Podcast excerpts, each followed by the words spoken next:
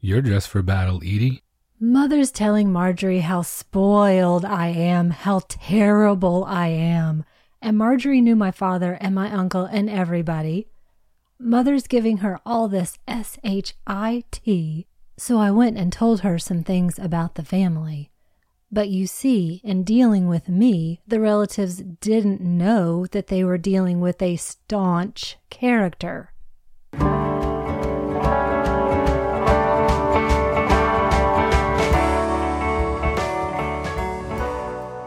Welcome to the Magic Lantern Podcast, an ongoing informal discussion of the films we love and the things we love about them. I am Erica Long. And I am Cole Rolane. Each episode of the Magic Lantern will be devoted to one film that we alternately select, and we will discuss why it is significant to us. Just a note whether the film is a classic or a more contemporary title, this will be an in depth discussion that will include explicit plot details and potential spoilers. We are at episode 85 today and also kicking off our celebratory month of my co host and lovely wife, Septerica. What are we talking about in your honor today? I started a tradition a few years ago with our regular movie nights where I showed documentary shorts. And I think these have been really fun. They were titles that people hadn't heard of, most people hadn't seen, including you. So I decided for this Septerica, for our show, to choose Grey Gardens from 1975. What is it about the documentary format that is so special to you that makes you want to celebrate it as you celebrate yourself? I'm a big fan, and I guess I'm celebrating myself by talking about myself. but really, I am a big documentary fan, and I've tried to watch a lot through the years. I, probably like you, am a big PBS person, and that's probably where I came to documentaries in the first place. Maybe I just really like those school film strips a lot too. It's the chance to learn about people and places I would otherwise never have a chance to get to know. I got on that track for movie nights because we never showed any sort of documentary, at least that I could remember, so it seemed like the chance to do something really different. And this is not the first documentary we've covered in the Magic Lantern podcast. It's certainly a terrific one. It came out the year of my birth. Maybe that's the connection. It was shot and recorded by Albert and David Maysles, and Ellen Hovde and Muffy Meyer also directed. Susan Froemke was an associate producer, and the three women, Ellen Hovde, Muffy Meyer, and Susan Froemke, were also the film's editors. Grey Gardens follows a mother and daughter from the wealthy and famous Bouvier and Beale families who came to live in poverty and seclusion in the extremely wealthy East Hampton area. This is a documentary, as I mentioned, and we can discuss its style later, whether it's direct cinema or something else, so while we do hear Albert and David conversing directly with Big Edie and Little Edie, the creators made clear that they tried to in no way interfere with the reality of these women, and what we see was not a put on for the camera. Yeah, there is a lot to dig into there because it is very specifically put on in some ways, but I don't think the way critics of the form would think of it. And as I was sitting there listening to you give a synopsis, I was trying to think of any way that you could just in a few lines sum up what happens on screen in this thing. It's impossible. At this point, it's now been referenced in many different formats. I think it was directly a classic, as Little Edie proclaimed it almost immediately from the moment that it came out. And so you might think you know what you're about to see, but you have no idea. Initially, we meet them the way the Maysles met them. There is a brief introduction to the house that really sets the tone. The Beales yelling back and forth to each other, the cat got out where the raccoons got in, the decrepit quality of the house, which deteriorates even over the short time that we are with them. There's a brief survey of the surrounding extravagant homes and then a pan over to the dilapidated exterior of Grey Gardens followed by news accounts of the attempted eviction slash condemnation by the health department. Little Edie calls this backdrop a mean, nasty Republican town, and I can't imagine that I would disagree with her. East Hampton doesn't strike me as a place that values its eccentrics. I imagine that any nail that sticks out gets hammered down pretty quickly and thoroughly. I really like how one of our first images is from inside the house looking out. Everything is in darkness on the inside and it's daytime out. You can start to imagine that this limited view is the only one the Beales might have had. As we start to hear those shrill voices, I had a hard time understanding them at first. I think it's definitely a rhythm you have to fall into. Funny that you mentioned that. I felt sort of the same thing, and I've seen it multiple times, and I was almost tempted to turn on the subtitles. I wonder how many other viewers have that same experience. And each time I watch it, I realize I missed something that someone said in a previous viewing. For example, the whole marble fawn Mm-hmm. theme I had completely missed out on. Yeah, the marble fawn as a general reference that the average person would just reach out and grab out of the air is not something that I run into very often. They're clearly unconventional, but all of this at the beginning makes me wonder are they living on their own terms? I don't know how that's exactly possible, as I don't think that they were entirely capable of protecting themselves. Money was raised for this cleanup effort by their more famous, much more well off family. Money's a big point, actually, of how there's any story to even tell with this, I think. They lived out of three rooms, but that meant that there were 25 unusable rooms in this huge house. They're clearly faded aristocracy, so privilege enters into this conversation somewhere, but is it so far in the rearview mirror as to have no bearing on their day to day? I'm thinking about something that Big Edie's father, Major Bouvier, said. He'd invented sort of a faux royal mythos for his family, and he liked to tell his children and grandchildren that the hallmark of aristocracy is responsibility. Little Edie mentions this in the course of the film as well. And I'm thinking about that, and I'm thinking about this other idea of the poison of aristocracy. The reality of their lives, and I guess reality is kind of a fluid term here Mm-hmm. because it depends on who you ask. By the time that Big Edie was in adulthood, she had basically just a trust to live on. And she and Little Edie claimed that that trust was basically gutted. So they ended up living on about $300 a month. Now, for the average person in 1975 dollars, that's not too terrible, I don't think. I think that it's doable, but I can't imagine doing it in a 28 room house and maintaining the house and then having money left over to eat. Well, all you need is sack after sack of Wonder Bread and a few boxes of cat food. Sadly, uh, that's the case. So I don't think that they were living by any kind of means that either had grown up with. But as you mentioned, those days are long since in the rearview mirror.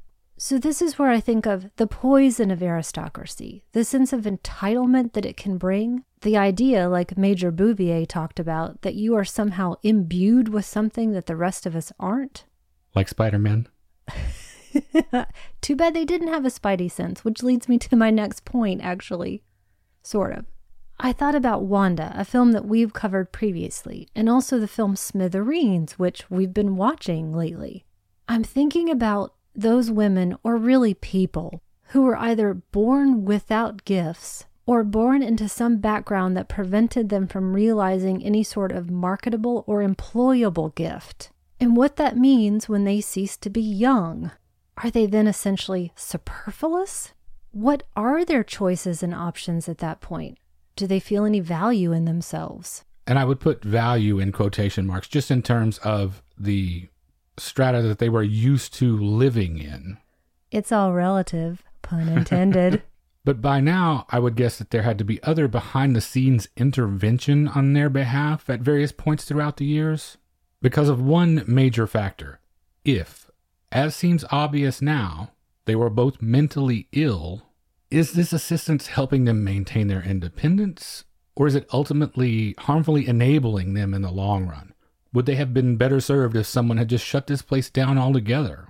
And I'm not trying to take agency from them. I'm asking that mainly because the living conditions alone seem to be hazardous. The Maysles had to wear flea collars when they were filming this.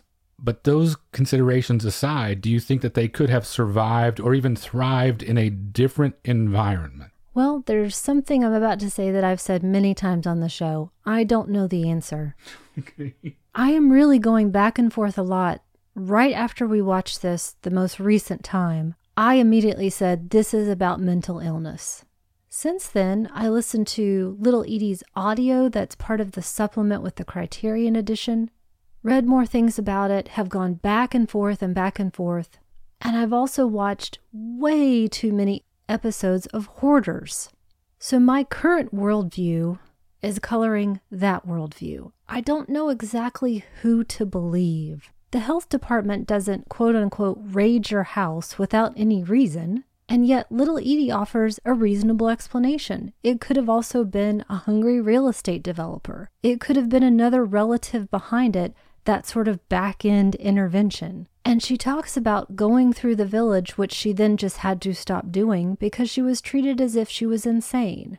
So if you're not insane, but people tell you enough that you are, do you start to become insane? I think I've thought about a lot of the same things as you in the past couple of weeks about this. I've gone back and forth a lot. On one hand, the place seems so integral to who they are that taking them out of it could have stripped away the very last thing that they were hanging on to. On the other hand, they have demonstrated that they are smart women and incredibly resilient, so who knows? I think I come down on the side that it would have been ultimately more harmful to take them out of this place. Little Edie alludes to something really interesting in that audio that I mentioned, specifically about the house. Basically, why not just give up the house? The family had been trying to make them do that for a very long time. And she talks about how this thing, whatever the thing is, the house or some other project or goal or something tying you down, you can trick yourself into thinking that it matters, that you have to do all of these things to protect it. I think again about that poison of aristocracy. When in reality, it doesn't matter. But she didn't know at that point that her mother would die within about two years, and then she herself would sell the house roughly two years after that. This montage of news clippings that we see, it makes me wonder why this particular case is so newsworthy. What is the fascination? I guess it's an obvious variety of factors. It's the connection to what we perceive as American royalty. Madness will always sell papers. That schadenfreude of, oh, how the mighty have fallen. You reference hoarders. We've since come to learn that hoarding is not a quirk of the aristocracy as it once was considered. Reality TV squarely puts that ball in the court of the middle class now, but I think in the early 70s it wasn't thought of as so pedestrian. And if this was a two bedroom split level in Buffalo, there wouldn't have been nearly as many column inches devoted to this story. Without that fascination in the press, though, the Maysles wouldn't have been as aware of them, so it was of some benefit? Question mark. I don't think you can discount the importance of the Kennedy connection.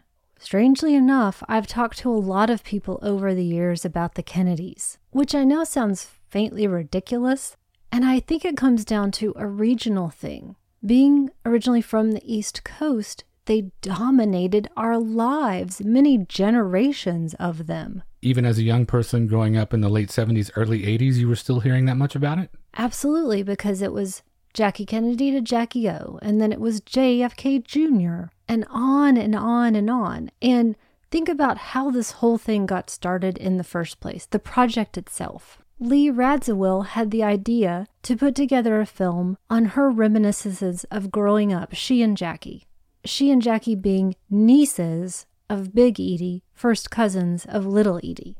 She hired the Maysles to work on a film about the Bouvier family, and about their childhood friends. It was going to be something along the lines of reminiscences of old East Hampton, which to me sounds like the most entitled thing I could possibly think of. Isn't it too, too devastating? it is. Well, she didn't get the outcome that she expected, I don't think.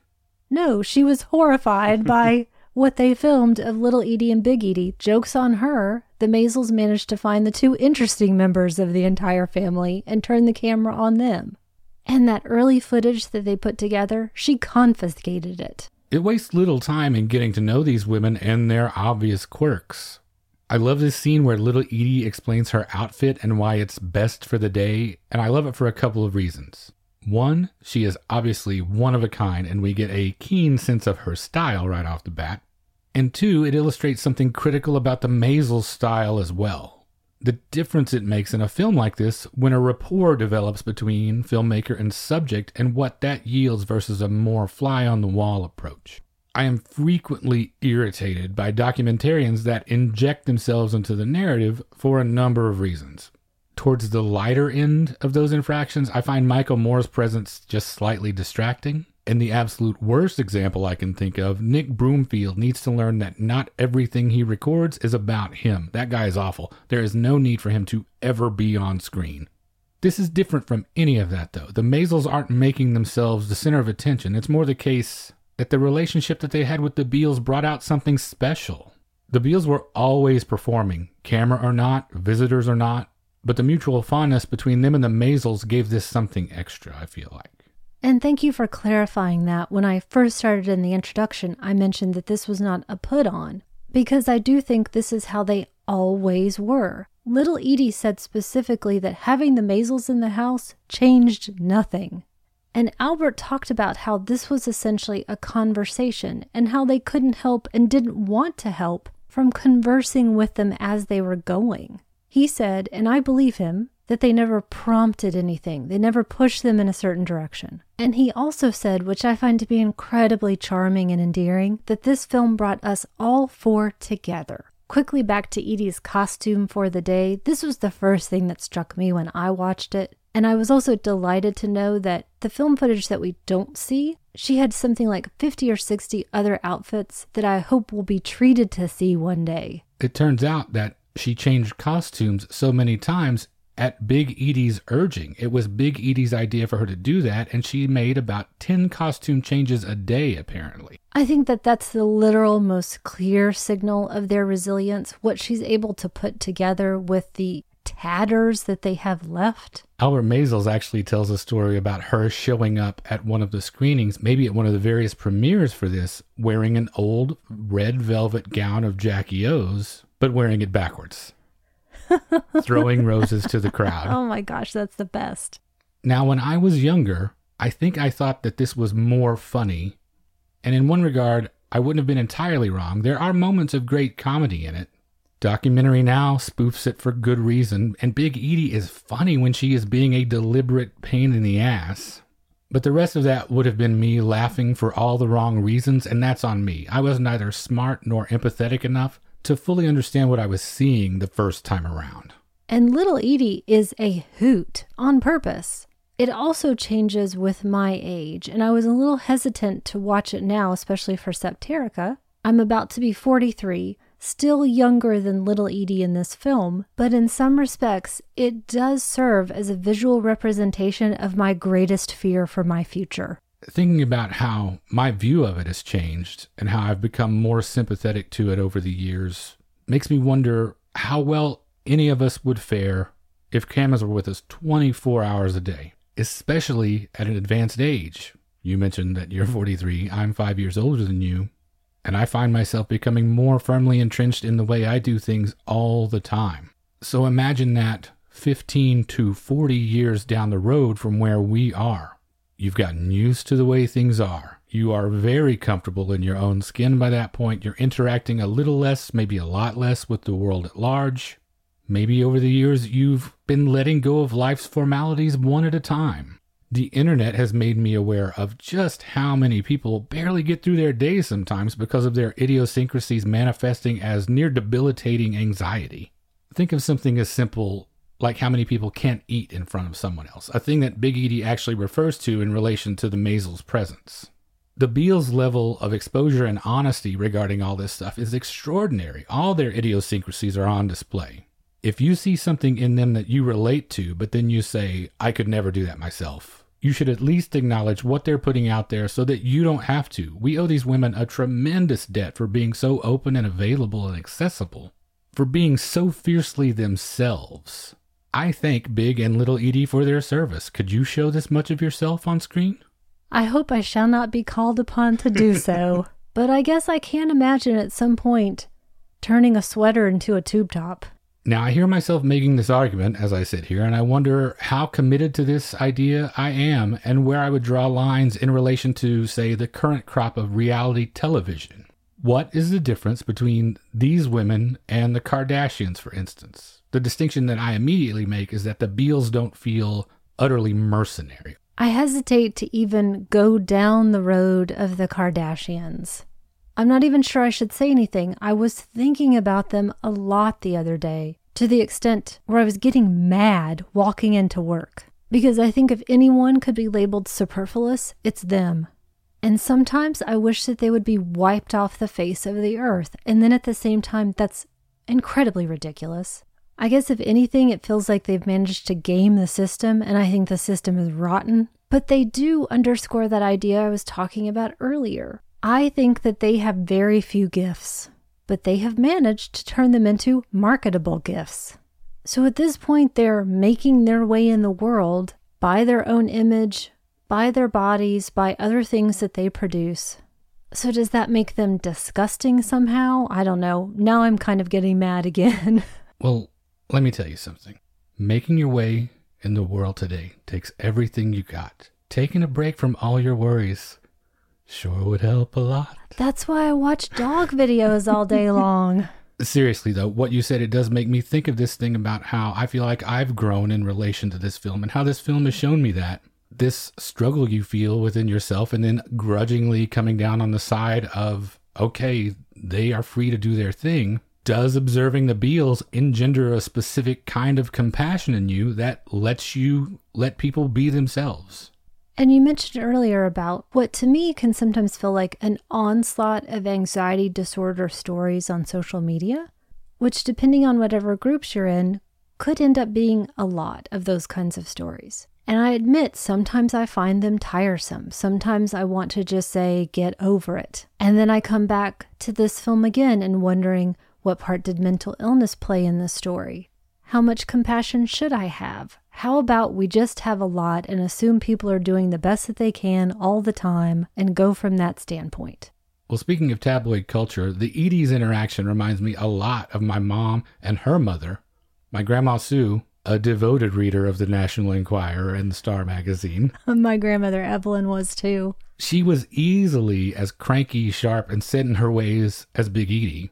And toward the end of her life, when she was very sick and my mom was taking care of her and simultaneously dealing with her own cancer, they were kind of locked into a similar repetitive cycle of passing these days with not much to do. Not in the same thwarted ambitions kind of way, but more in that sense of needling each other in that way that you can only develop over decades when you have such an incisive shorthand for it. God help you if you didn't keep up with plucking Sue's chin hairs when she couldn't do it herself. And even when she really couldn't talk, she was still telling those jokes with her eyes. You could see it. One day I picture my sister and my mother moving into these roles.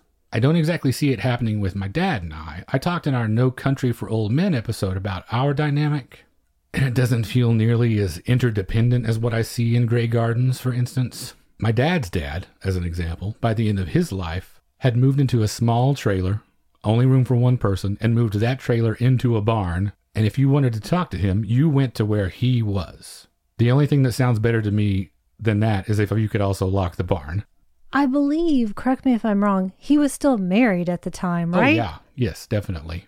I can't recall a father son dynamic anywhere in film, actually, now that I think about it, like Grey Gardens. Brothers Keeper has a sad fraternal intimacy, but that's obviously apples and oranges with this. What Grey Gardens depicts is a sense of duty that is very specific to mothers and daughters? I think so. And I think then you take it into the little Edie, big Edie realm, and it's an even bigger story.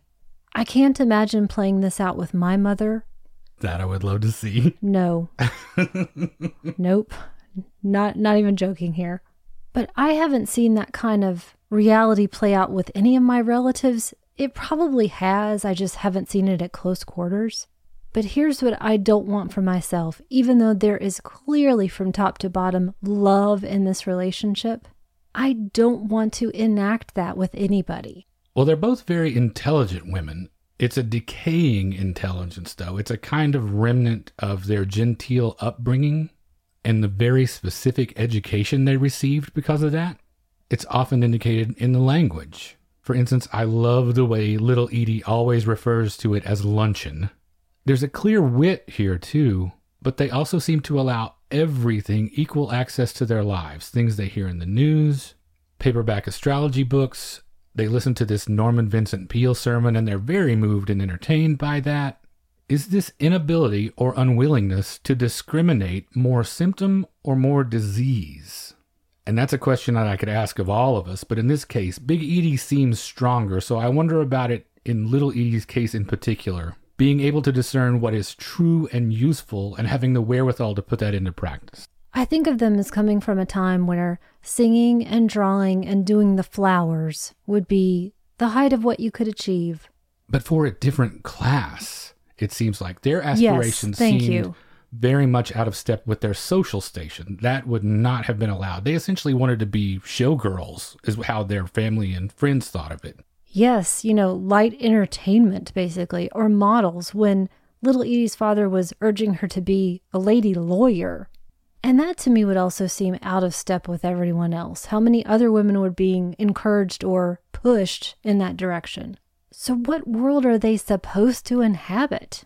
They have access to read these things, they have access to learn these things, and yet they're coming from a time with entrenched religious values, moral values, where spiritualism was still completely accepted as fitting into either of those. Well, going through Big Edie's wedding photos, for instance, makes me wonder how you could communicate the nuances of an entire life, an entire family history, so that an audience will understand, or at least be sympathetic to the road you took to get to where you are now. It's obviously impossible to consider all the facets of that.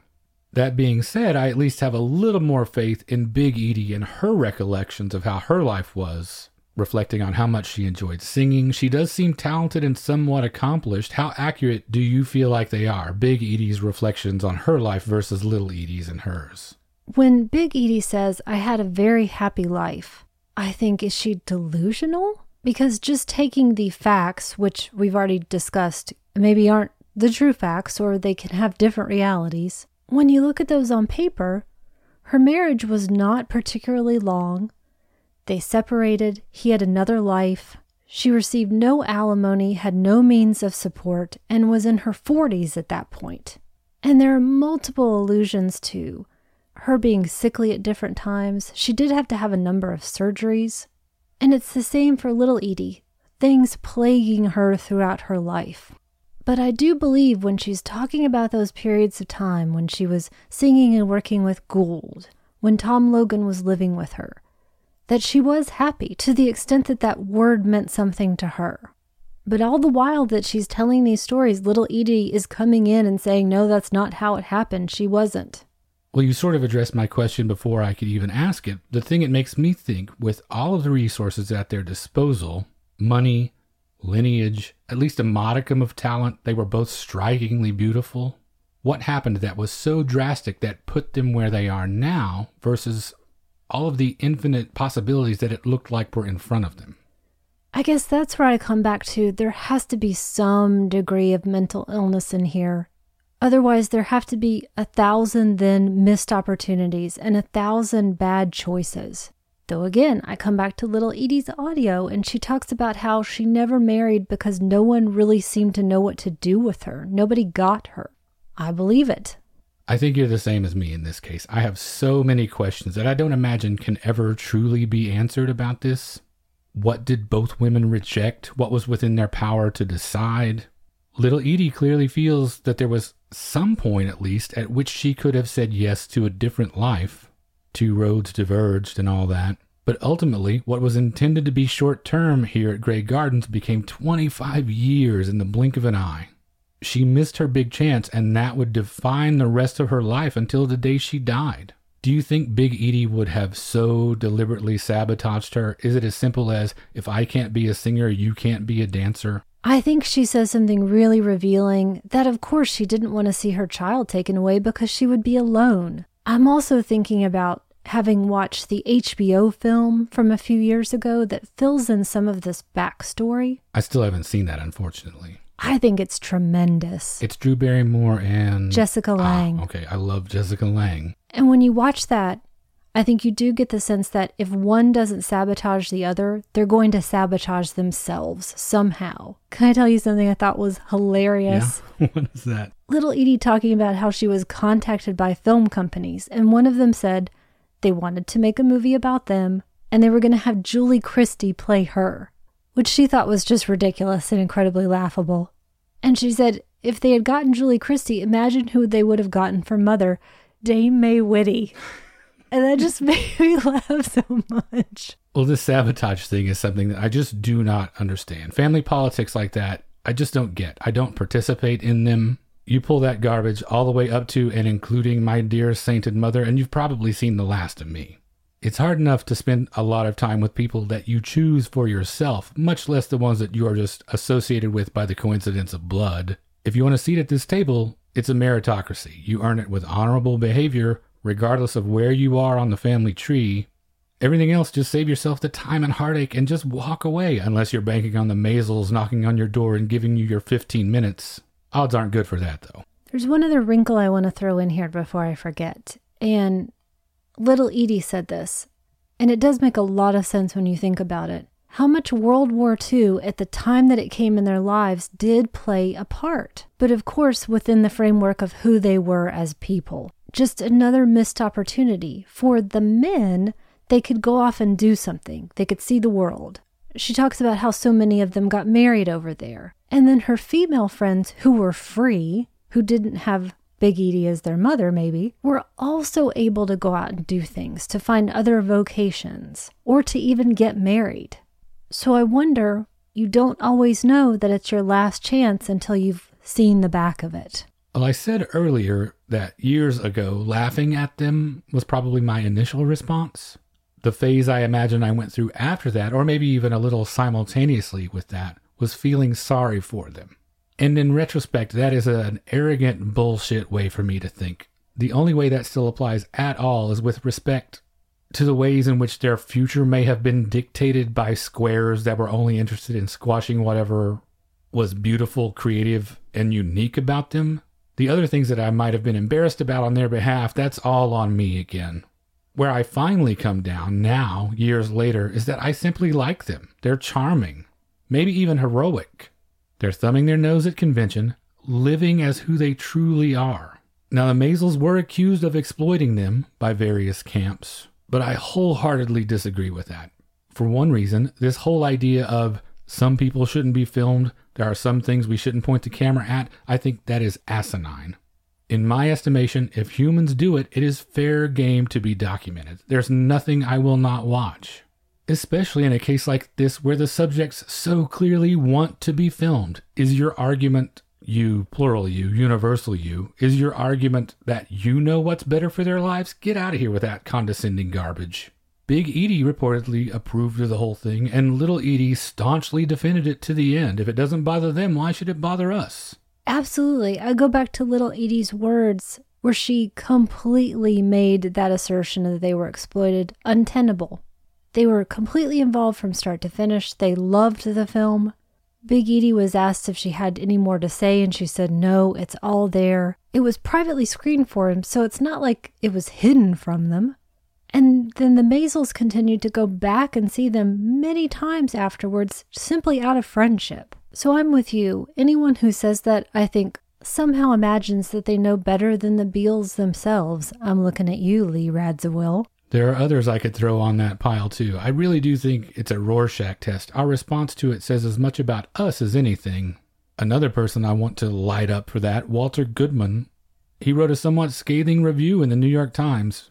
And in it, he says he feels disgust with the Maysles brothers for taking advantage of these women. But tellingly, the whole review ends with him talking about, and these are quotes, the Beales' sagging flesh and ludicrous poses, and them being pitiable. That review to me shows us something much more of Walter Goodman than it does anything about the Beales. And speaking of how staunchly she defended this, Little Edie is a staunch character, she would have you know. S T A U N C H. The weight of things that they reveal in these unguarded moments, though I guess thinking about it, every moment with them is an unguarded moment, is really where the heart of the movie lies. Ruminating on how being able to choose her subjects at school is what displeased her father is so telling. Her obvious vanity and compulsive concern regarding her hair and her scarves. Most illuminating, though, I think, are these observations that demonstrate a near crushing self awareness. Specifically, I'm thinking of when she says, You don't see me as I see myself, and how it's very difficult to keep the line between the past and the present. There's an incredible amount of clarity there. Don't think these women don't know how the world views them they just have ceased to care in the way that people think they should. It's the age old conflict between outsiders versus those threatened by anything but the most conventional lifestyles.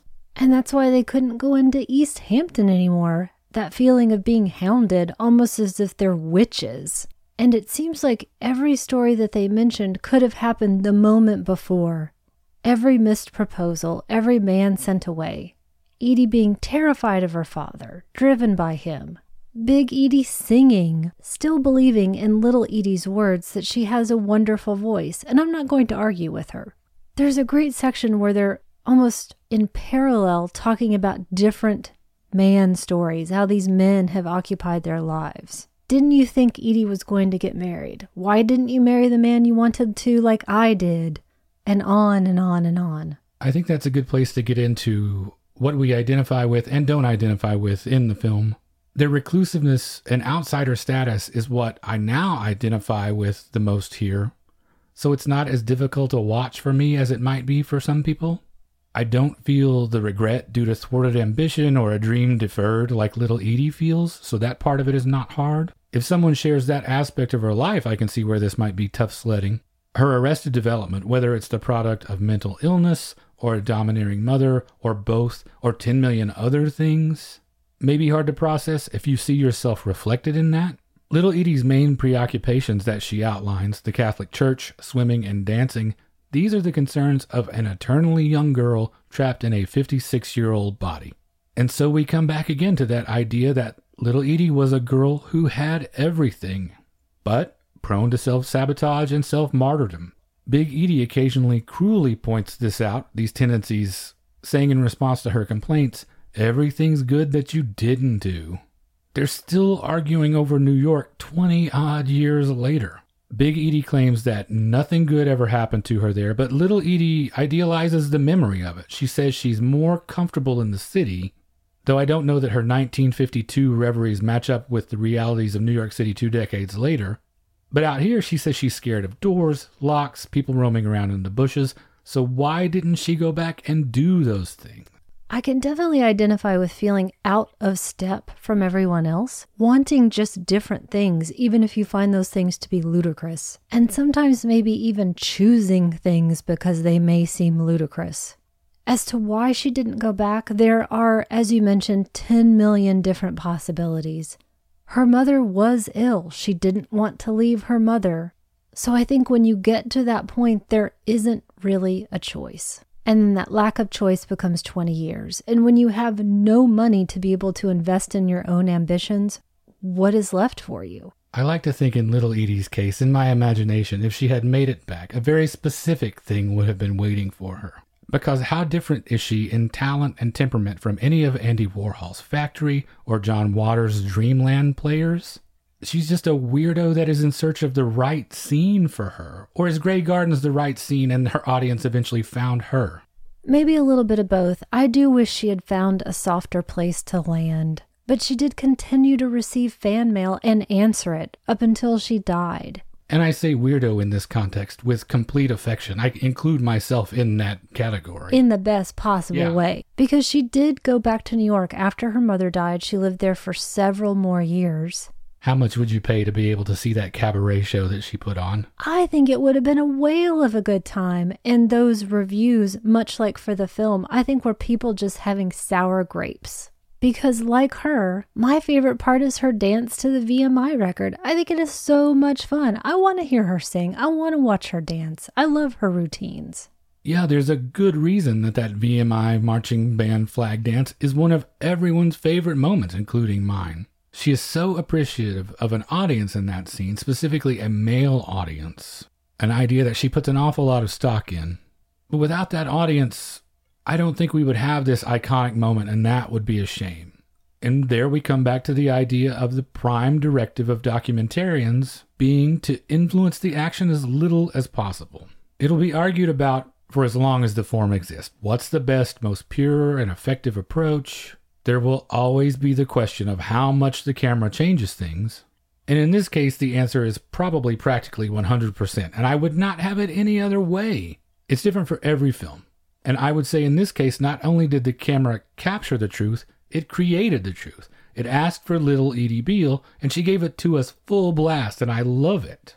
I'm thinking back to something that she said, and again, this comes from the person's voice, so you have to take it with a grain of salt. And that was that the film was going to change nothing, essentially, in their lives. Certainly not how they were going to be viewed in East Hampton or by their own relatives, or how they viewed each other. Their only quibble was Big Edie wanted more singing and Little Edie wanted more dancing. Of course, that totally makes sense. Don't have a problem with it. Well, speaking of what should go in the film and shaping the direction of it, do you feel like there is an arc here?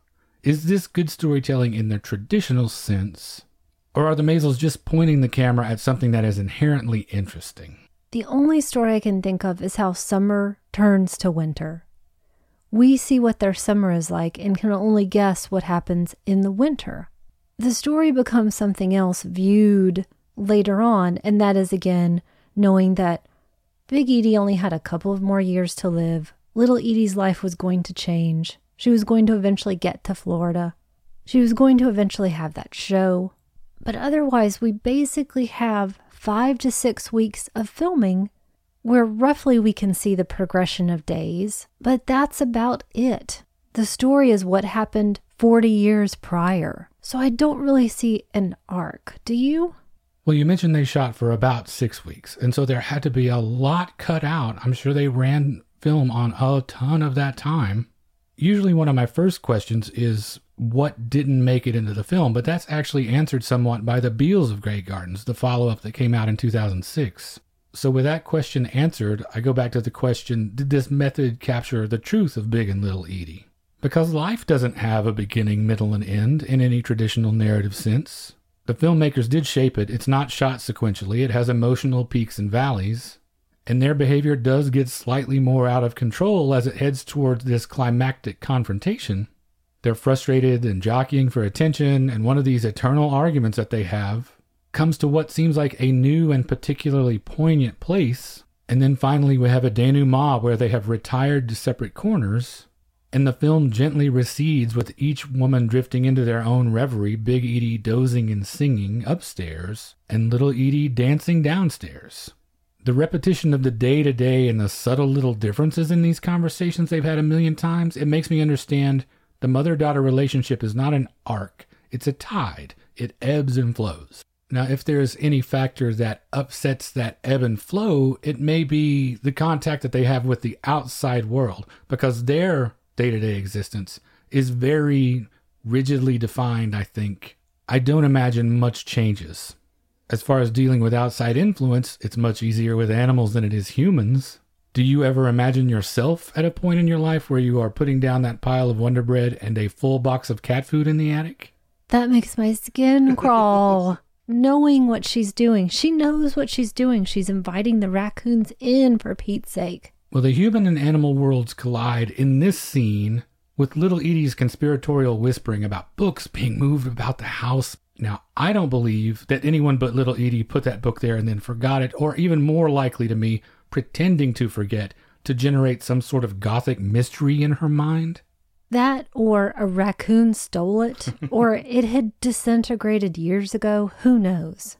More importantly, it makes me think what has happened to generate such fear of contact with the outside world. If indeed her mother is the oppressive villain that has lured her back here and kept her in her thrall for over two decades, is part of that program sowing complete distrust of anyone but her. So little Edie feels like she can't rely on anyone but Big Edie. I do have to take them at their word when they talk about how traumatic those raids by the health department were. And when she talks about that there could be other forces at work, people may just want to get the house. So their reality could have been true. People could be after them. Big Edie was elderly at that point as well. She could barely get around on her own. She was so hunched over when, in those very short moments where you see her walking. They're exposed to the elements because of the decrepitude of the house and their relative poverty. And Big Edie would die of pneumonia, which the elderly are more prone to, sadly. And they've now had national stories written about them, exposing them. They were already talked about and ridiculed at a local level, and then it just became so much more from there. Little Edie also said that the relatives, for the most part, stayed away, including her brothers. So they didn't have much contact. They would have these occasional visits from the handyman or other people throughout the years. That is a little bit of my counterpoint, actually, to what you're saying. I say that they take what's reasonable to fear and, not surprisingly, project that onto everyone. Little Edie suspects ulterior motives with the delivery of this washing machine. She's concerned about the groundskeeper Brooks and his perception of them. Jerry, the marble fawn, has to be watched at all times, but as far as I can tell, he's just a nice kid who humors them and helps out when he can. I did feel that violation though when we see him on Edie's bed. The thing about that though is Big Edie was encouraging all of that. That's the problem. That's the violation. And it's the same when visitors come for Big Edie's birthday. It's such an awkward scene. It's so hard to imagine. Nearly 25 years of your mother using every visit or phone call as leverage or a wedge to keep you at her beck and call, the residual effect of that is just impossible to fathom. And I'm not just making that up out of whole cloth. You referred to it earlier. Big Edie intimates that she didn't want her child to be taken away, either lured by the bright lights of the big city or by suitors to be left alone in this big empty house. So, who is truly to blame for little Edie coming home forever? That thing I was saying earlier about her being able to discern truth, think about that in the context of her return and taking personal responsibility for herself. Did she end up not succeeding as a dancer in New York because maternal pressure forced her home? Or because she wasn't equipped emotionally, or even just didn't want to do the work that it takes to become a dancer, and therefore, with mom, had a convenient reason to bail out? Everyone has to be responsible for themselves, to not participate in a game they don't want to play. And who knows what the story was at that moment in 1952 versus 1975. It's a shame that little Edie is so often such an unreliable narrator of her own story. She's hamstrung both by the revolt of her own brain and how she was brought up, since she is so obviously suspended in this elaborate fantasy of Eisenhower era girlhood. She leans so heavily on this idea that if you can't get a man to propose to you, you might as well be dead. I come back again to this idea of mental illness and what occurred to me, and I don't think that's what this is, but how age could play a part in this. Big Edie is elderly, and it reminds me of a friend's grandmother who, when we were taking her for what I can only describe as an outing from the home that she was living in, was telling us stories about her husband, my friend's grandfather, who ended up being a violent schizophrenic, and how great a husband he was, how great a father he was. Well, my friend's mother was basically biting her tongue the whole time and essentially then had to just agree with her. When I hear these delusions, I immediately think of this woman, and that was age related illness.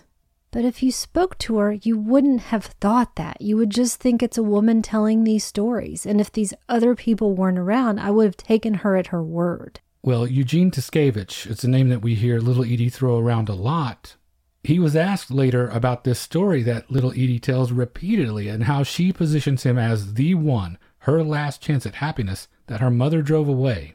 And especially towards the end, it's an incredibly striking story because Big Edie is relating things that he said to her. At least that's what we imagine. And it's as if it happened yesterday. And it makes me wonder about the reliability of either one of them because when he was asked about this, he said he only ever came to the door one time, and that was to ask if the house was for sale.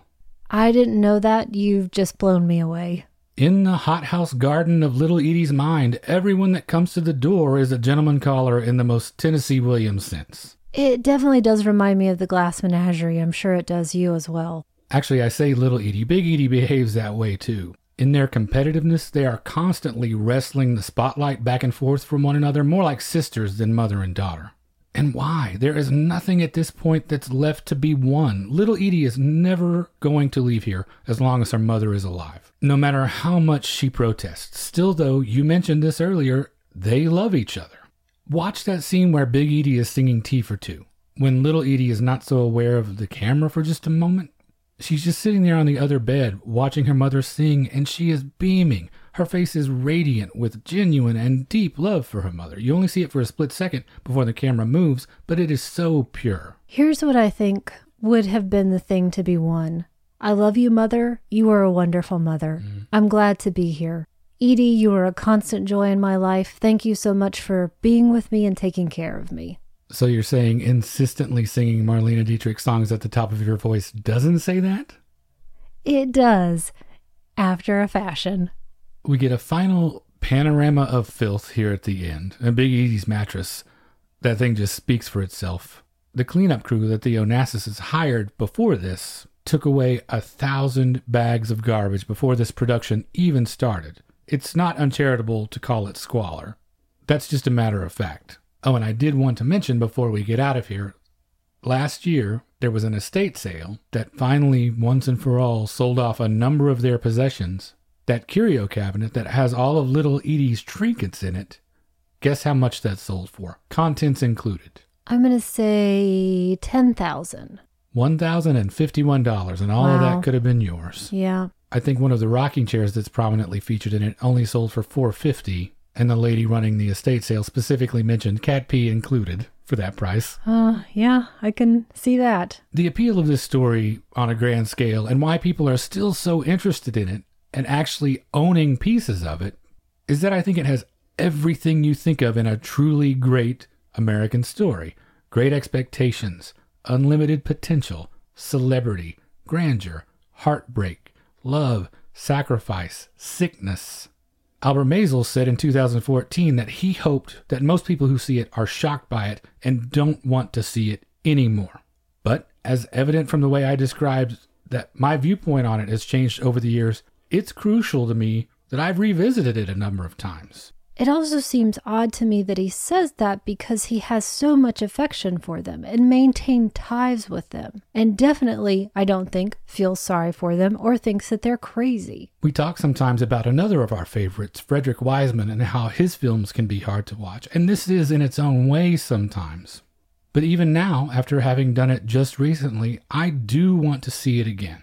In fact, this may be the film that we've covered on the podcast so far that I have gotten the most out of thinking and talking about again. I don't even know if I realized until just right now how important it is to me. I appreciate what it shows me about my own personal arc, and I think these women would be incredibly pleased by the fact that not only do I find this portrait of them utterly delightful, but it makes me feel hopeful and like it's made me a better person, at least a little. I was going to ask you, based on that anecdote, if you thought it should be rewatched, and I definitely think it should. Because, as we've mentioned, depending on when you watch it, I find it to be enthralling, or terrifying, or just a hoot. These women are a lot of fun to hang around with. And if that's all you get from it, great. But I think that there's a lot more to see and a lot more to explore, and I love coming back to it. Well, have we covered everything about why you chose it? I sure did, Big Edie. How about you? T for two and two for T. Should I sing? What is it? It's not needles and pins. What does Fred Armisen sing in the other one? Oh Pitter gosh. patter? Oh goodness. Have you seen No No Nanette? How about instead of all that, you give us a recommendation? I chose Cinema Verite from 2011, which was an HBO film directed by Shari Springer Berman and Robert Pulcini, with Diane Lane, Tim Robbins, James Gandolfini, and Patrick Fugit. It follows the production of the PBS documentary series from 1973, An American Family, which is generally considered to be one of the earliest examples of reality television.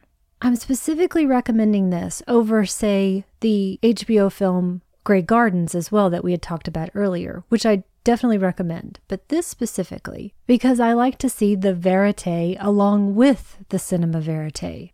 And in this film, we see how decisions were made, those pressure points, motivations, coercions, relationships that develop and come to bear, that all determined what we eventually saw and the recriminations that followed.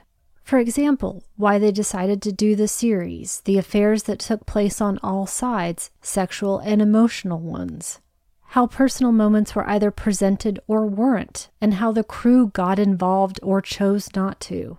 If nothing else, it's worth it all to be reminded of Lance Loud on Dick Cavett. And how about you?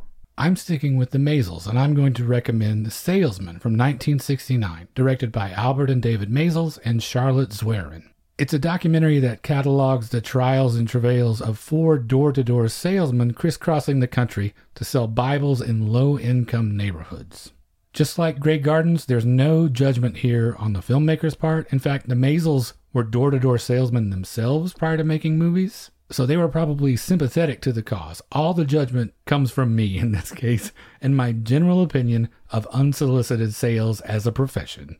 This is a fascinating portrait of an inherently repellent way of life to me. And it puts you right in the trenches, in the living rooms on that terrible furniture, in the dingy hotel rooms, in those demoralizing sales meetings filled with round faces that you can just tell are pink even though it's in black and white. Stale cigarette smell, bad coffee, Brylcreem. It is a genuine American tragedy and it is timeless. It's more fly on the wall than Grey Gardens, but it is just as absurd and revealing of a certain facet of the American character. It's a depressing experience. it's a grim slog, but it's great. It is. You can smell, I think, the heart attacks developing and the what I can only assume is the eventual cancer. But hugely recommended. I also recommend Primary. I'm just going to throw that one in. So you recommended Cinema Verite, the HBO Grey Gardens primary. Do you want to throw in the stage production of Grey Gardens too while we're on the case? I would, but I haven't seen it, so I can't recommend that one. So to sum up, that's two great recommendations as usual Cinema Verite and Salesman. Here's why I love Primary. because it reveals that the general American public's greatest fear of JFK becoming president was that the nation was going to turn papist. Well, they might have had something there, but I don't want to go into current events right now. Okay. And that brings us to the end of episode 85. If what we do here is valuable to you and you'd like to support that, we would certainly be grateful and we would love for you to check out our Patreon at patreon.com slash magiclantern.